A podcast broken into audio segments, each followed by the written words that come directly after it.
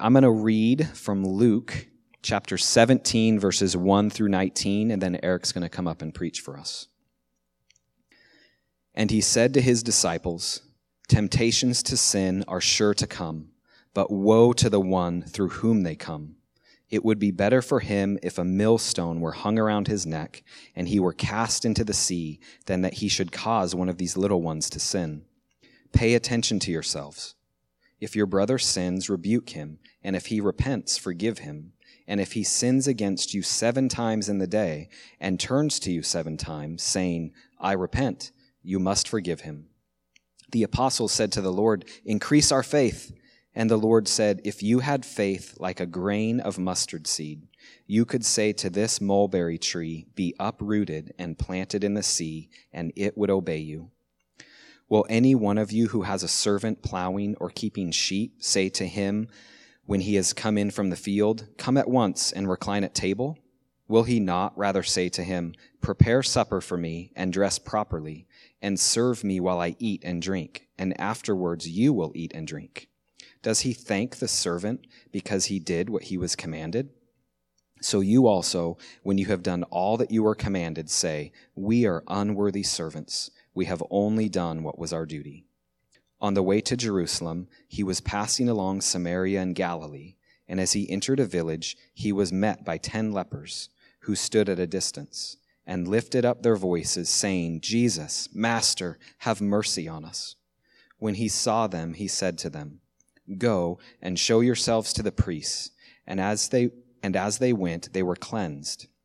Then one of them, when he saw that he was healed, turned back praising God with a loud voice, and he fell on his face at Jesus' feet, giving him thanks. Now he was a Samaritan. Then Jesus answered, Were not ten cleansed? Where are the nine? Was no one found to return and give praise to God except this foreigner? And he said to him, Rise and go your way. Your faith has made you well. Thank you, Mike. Hello. Gresham Bible Church. Very good. It's good to see you all. Uh, I am grateful for this opportunity to open up Luke 17 with you.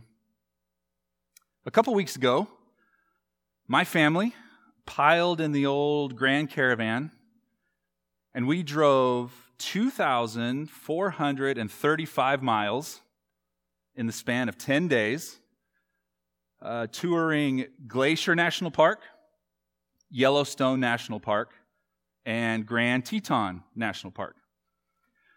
We had a fantastic time viewing some of God's greatest and sometimes weirdest acts of creation. Seriously, Yellowstone has some weird stuff going on.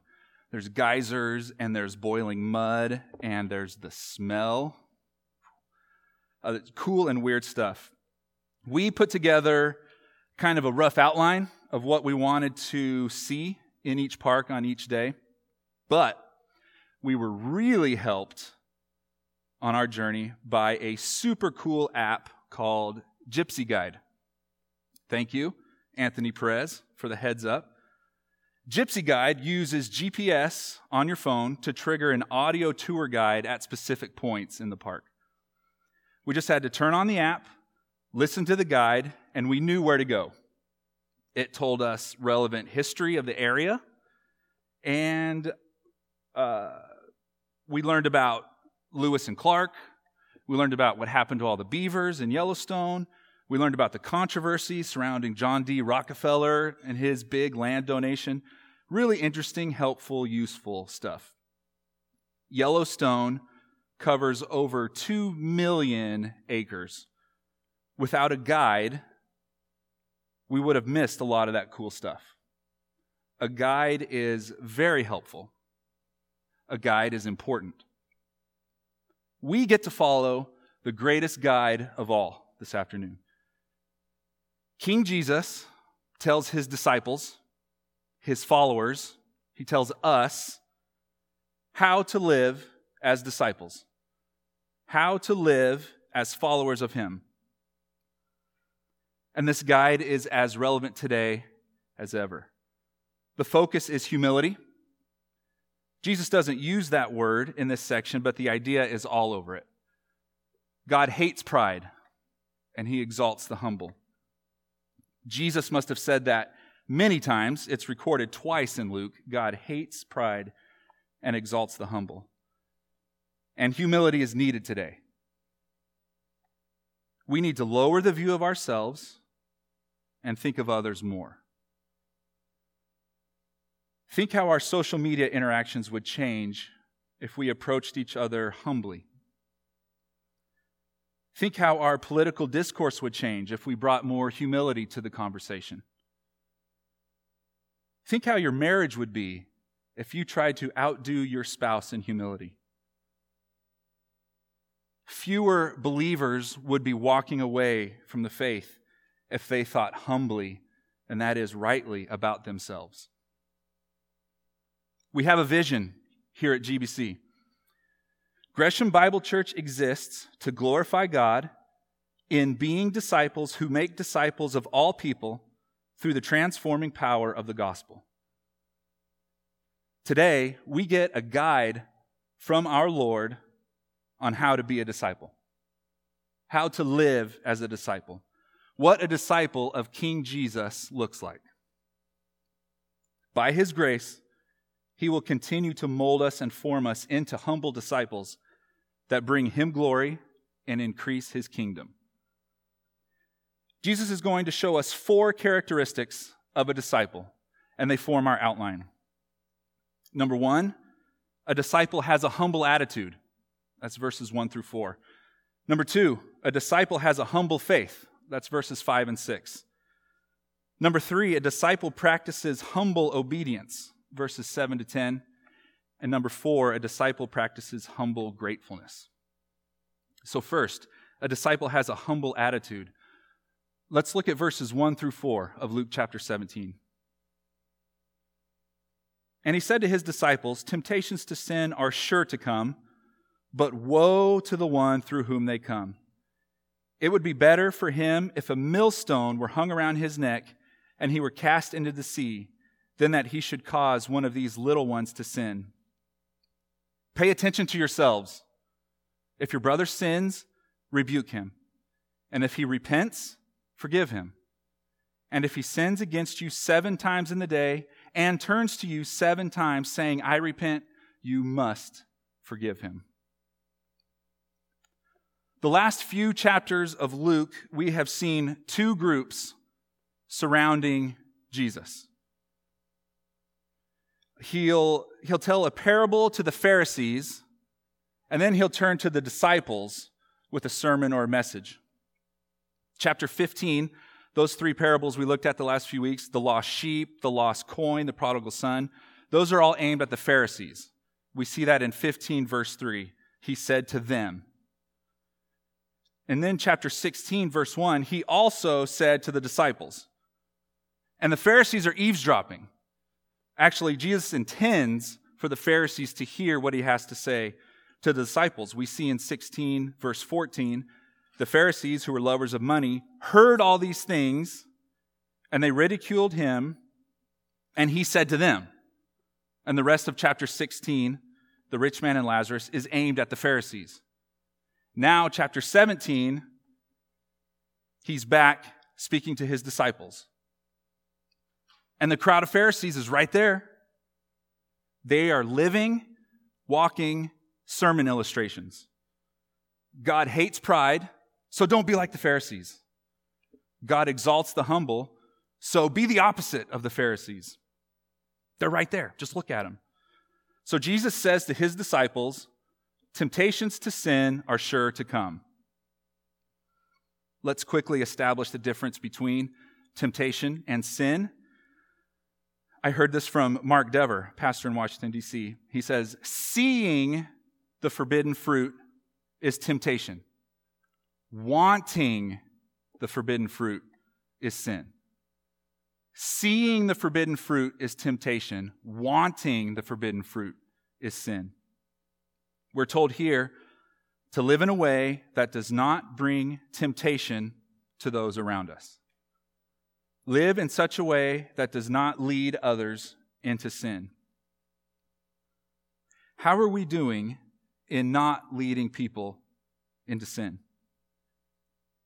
Is what we're laughing at leading people to sin or holiness? Is what we spend our free time enjoying leading those around us to sin or holiness? Are we leading people into sin? I hope not, because the warning here is deadly serious. Temptations are sure to come. Woe to you if you don't deal with the temptation and you lead people to sin. Woe to you. That's the Old Testament way of saying curse, damnation, destruction come upon you. Bad news is in store for you if you lead people to sin. So bad, in fact, that it would be better if you drown than to continue on the current trajectory.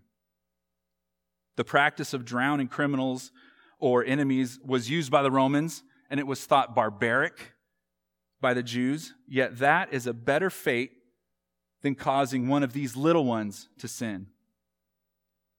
The little ones are not necessarily children. This is a tender word from our Lord about those who are His, about believers, little ones in the faith. If we're living in a way that leads others to sin, woe to us. We are cursed. We are better off drowning in the bottom of the sea than to continue that trajectory and face God's judgment for causing others to sin. And verse 3 begins Pay attention to yourself, be on your guard, watch how you live. Humble disciples don't lead others into sin. Humble disciples lead others out of sin. Verse 3 continues If your brother sins, rebuke him. If I'm not around you enough to know whether the behavior I'm witnessing is part of a pattern or trajectory, I should confront you and find out.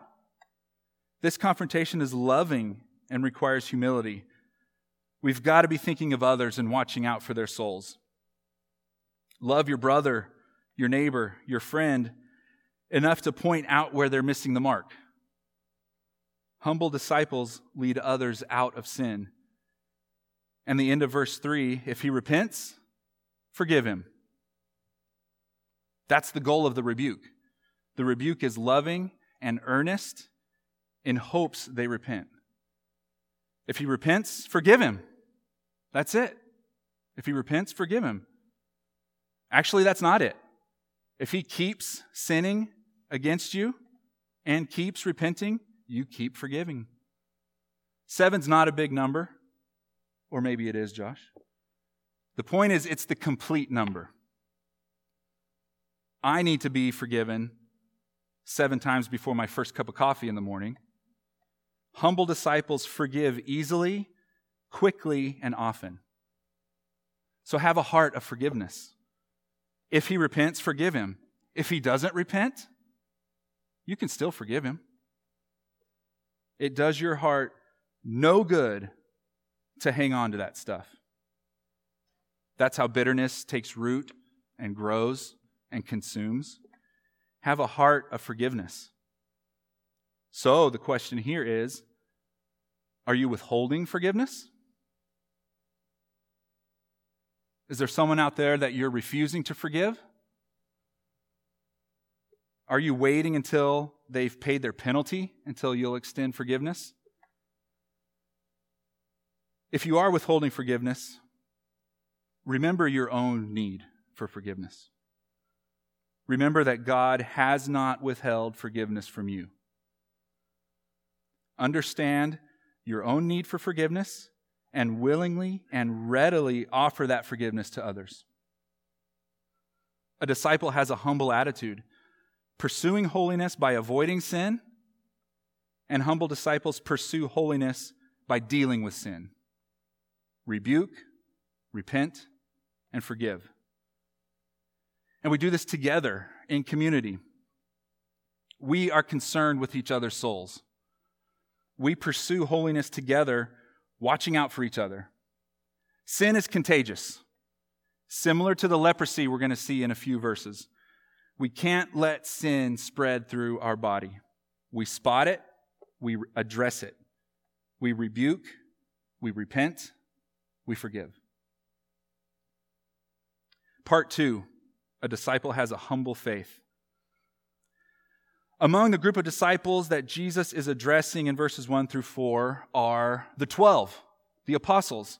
And they speak up in verse 5 Increase our faith. These commands are hard, Lord. These demands are too hard to do on our own, by our own strength, with our own willpower. The apostles are asking, Jesus, will you help us to trust you for the power to live like that? Help us trust you for the strength to forgive and rebuke and live holy lives. Jesus, increase our faith. Now, I think this is both a right request and the wrong request. Okay? Really helpful, right? It's the right request and it's the wrong request. It's right in that we need faith to live as humble disciples.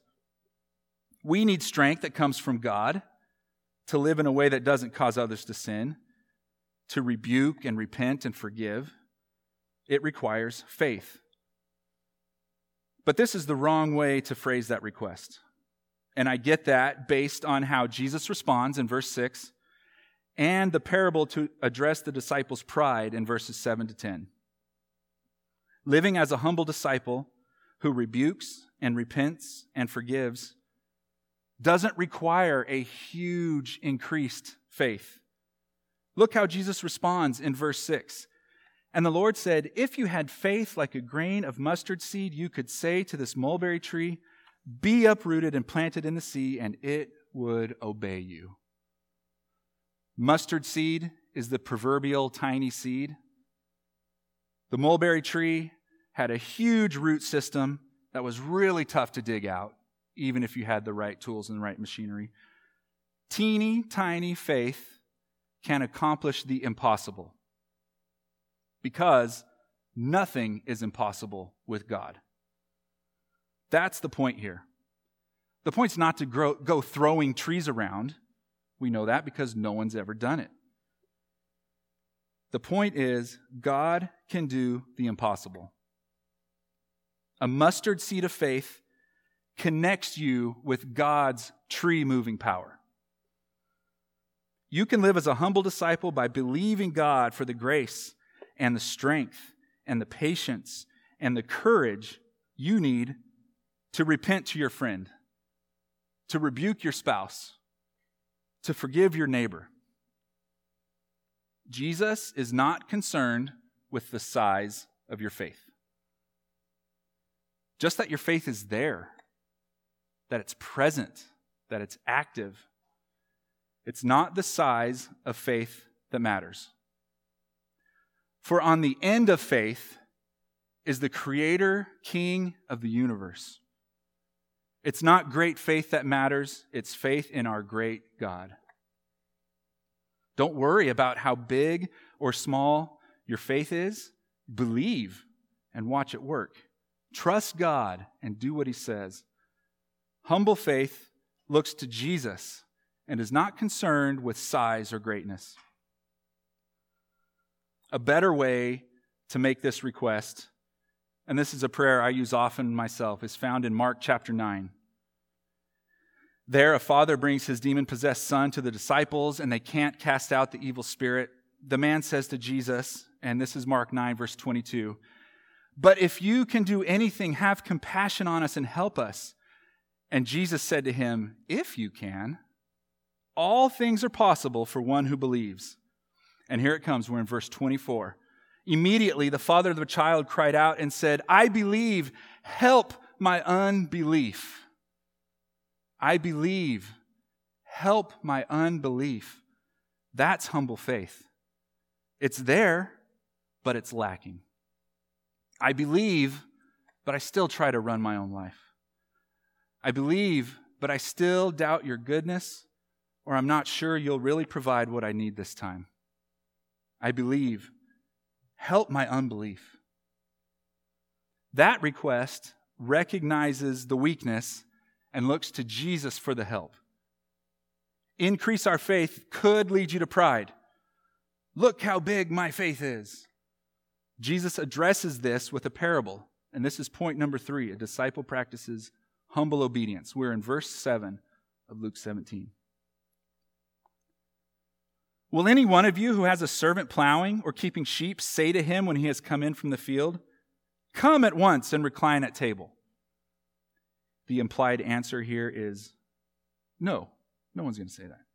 Will he not rather say to him, Prepare supper for me and dress properly, and serve me while I eat and drink, and afterward you will eat and drink? The implied answer here is yes, that's what they would say. Verse 9 Does he thank the servant because he did what was commanded? And the implied answer here is no. So you also, when you have done all that you were commanded, say, We are unworthy servants. We have only done what was our duty. The apostles, whom Jesus is speaking to, and us, we are the servants in this parable. We've worked all day. We come in from the field and we still have work to do. We serve the master dinner. And we don't expect to thank you because we did what we were commanded. We have only done what was our duty. A disciple obeys humbly. God has called us to holiness, and He's called us to follow Him, and we do it. We repent, rebuke, and forgive. That's our duty. None of us can make a claim on God because we've gone above and beyond, because we can't go above and beyond. We only do what is our duty. Three quick points of application from this parable. One, we are duty bound to obey God. We are unworthy servants. Two, we are duty bound to obey God in all things. We are unworthy servants doing all that we're commanded. And number three, we are duty bound to obey God in all things all the time. The harvest is plentiful, there's plenty of work to do. If Jesus were to preach this parable today, he might say, Will any of you who have filled out your taxes, mailed them in before the deadline, will any of you expect a call from the president thanking you? Of course not. Paying taxes is our duty. We expect no gratitude if we obey exactly as required. We can't expect punishment for failing to perform our duties, which is interesting to consider here. But I admit, this is a strange parable. The master seems harsh. He's not even thanking us for the service we provided. Josh reminded us last week that parables teach one main truth. This one is to remove pride by reminding us that we are unworthy. We have a duty, we must obey and do it. And the most beautiful thing about this parable is how Jesus is going to flip it on its head. He's the servant king. Yes, we serve humbly, faithfully, and dutifully. The king we serve is not a harsh master. He will reward us for our faithful service. The master slave relationship has been used before in Luke, back in chapter 12. Verse 35 says, Stay dressed for action and keep your lamps burning, and be like men who are waiting for their master to come home from the wedding feast, so that they may open the door to him at once when he comes and knocks. Blessed are those servants whom the master finds awake when he comes. Truly, I say to you, he will dress himself for service and have them recline at table, and he will come and serve them. That, my friends, is the gospel. The master takes our place. We, the servants, get his privileges and benefits. 2 Corinthians 5:21 says, "For our sake God made Christ to be sin, who knew no sin, so that in Christ we might become the righteousness of God." It's the great exchange. He gets our sin, we get his righteousness. He comes and serves us. We are slaves to God, but we're also children of God. He adopted us into his family. So we obey because of this incredible privilege of being his, of belonging to him. And lastly, a disciple practices humble gratefulness. Now we come to a story you might be fam- familiar with. Jesus heals 10 lepers. This is a real life picture of humble faith and humble obedience. It's not random that this story follows our Lord's teaching on humble discipleship. Here's a real picture of someone with no claim on God humbly receiving salvation. Read with me. This is verse 11. On the way to Jerusalem, he was passing along between Samaria and Galilee. And as he entered a village, he was met by ten lepers who stood at a distance and lifted up their voices, saying, Jesus, Master, have mercy on us. When he saw them, he said to them, Go and show yourselves to the priest. And as they went, they were cleansed. Then one of them, when he saw that he was healed, turned back, praising God with a loud voice, and he fell on his face at Jesus' feet, giving him thanks. Now he was a Samaritan. Then Jesus answered, Were not ten cleansed? Where are the nine? Was no one found to return and give praise to God except this foreigner? And he said to him, Rise and go your way. Your faith has made you well. Back at the end of Luke chapter 9, in verse 51, we read, When the days drew near for him to be taken up, he set his face to go to Jerusalem. And he's kind of going back and forth across the country on his way to the cross. Here in verse 11, we're reminded he's on his way to Jerusalem. He's on a mission. He's going to be taken up, meaning he's going to die and rise and ascend into heaven. So he's on his way to Jerusalem, moving back and forth across the country, passing along between Galilee above and Samaria below. And outside the village is where you would find the leper colony. Leviticus chapter 13 outlines the laws concerning leprosy. Leviticus 13:36 says, "The leprous person shall remain unclean as long as he has the disease.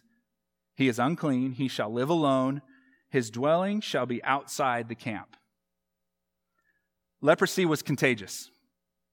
So those afflicted would have to isolate from the rest of the town. This is also why they stood at a distance at the end of verse 12. Then they cried out and called Jesus Master. This is significant in the Gospel of Luke because only disciples of Jesus call him Master. Seekers call him Teacher, Rabbi. His followers call him Master. So, here's a glimpse of tiny little mustard seed faith. These lepers believe that this Jesus is Master. He has authority and power he can help us. They cry out for mercy. They can do nothing about the situation they're in, but the Master can. Jesus, Master, have mercy on us.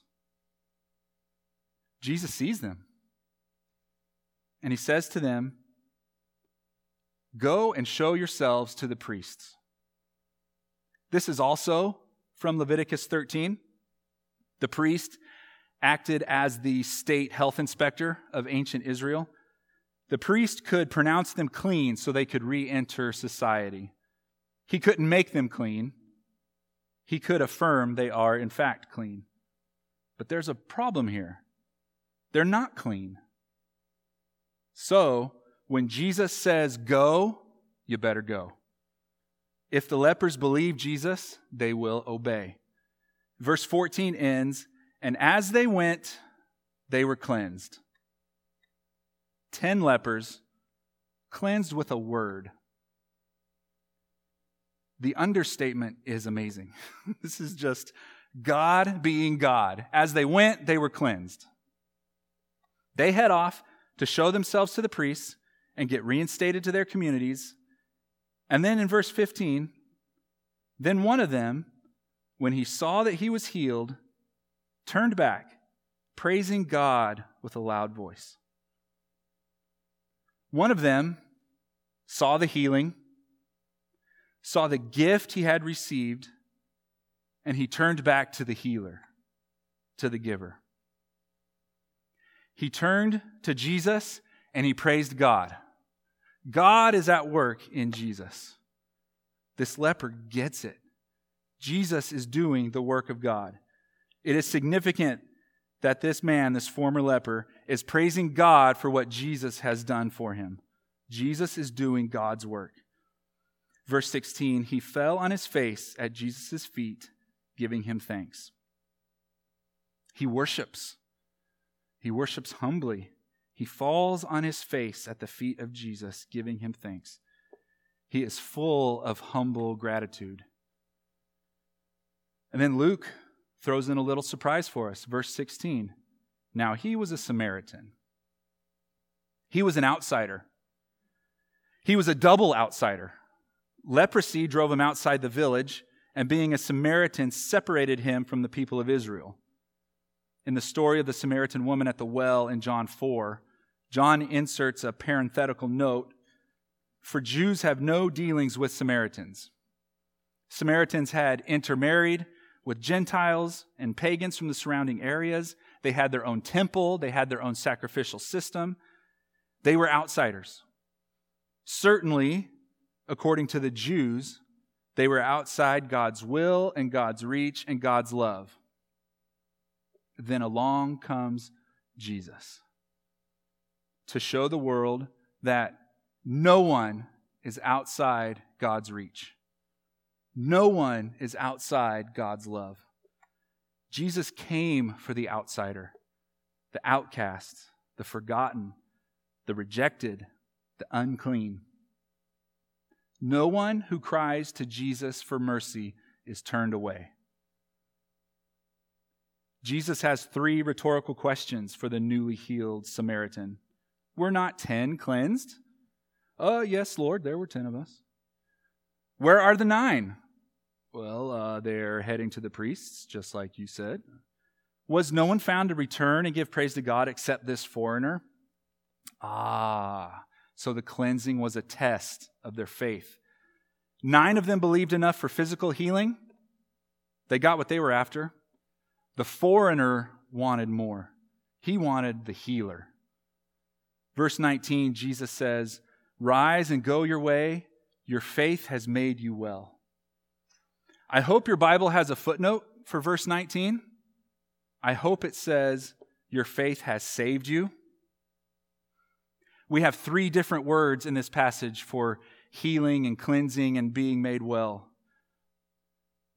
This word in verse 19 is different from the one translated cleansed that we see in verse 14 and verse 17. This word is different from the word translated healed that we see in verse 15. This is the word the angel used when he visited Mary, told her she would bear a son and the angel says in Matthew 1, verse 21, You shall call his name Jesus, for he will save his people from their sins. He will save. That's the word we have here in verse 19. The leper's faith has done the impossible because it reached out to God who does the impossible. He's healed physically and he's healed spiritually. His faith has saved him. And as a result, he worships and he gives thanks. He exhibits humble gratitude. He's on his face at the feet of the Master. We've seen today that a disciple has a humble attitude, a humble faith, practices humble obedience, and humble gratitude. We live as humble disciples by faith. Faith links us to the Creator King to the master and accomplishes the impossible. We can repent and rebuke and forgive by faith, by the power that comes from the healer. We pursue holiness together, humbly leading each other out of sin and away from sin. We humbly obey, believing that the Master has accepted us into his family and calls us sons and daughters and we're grateful. Are we marked by gratefulness? I hope we are. or I hope we will be, make your thankfulness known to God and to each other. Be quick with a thank you. If you're not thankful, take some time to consider what God has done for you. There's no greater example of a humble attitude and humble obedience than our Savior. Jesus emptied himself by taking the form of a servant, being born in the likeness of men, and being found in human form, he humbled himself by becoming obedient to the point of death, even death on a cross. He humbled himself and obeyed his Father and died on the cross, and he is ready to have mercy on us. If you don't know Jesus, if you haven't been forgiven for your sins, cry out like the lepers Jesus, Master, have mercy on me. Jesus is merciful and gracious, and he will answer. He will cleanse you and heal you and save you. And his mercy continues with a guide on how to live as a humble disciple. Our response is humble obedience, praise, and gratitude. May we never cease giving thanks to God for what he has done through Jesus. Let's pray together.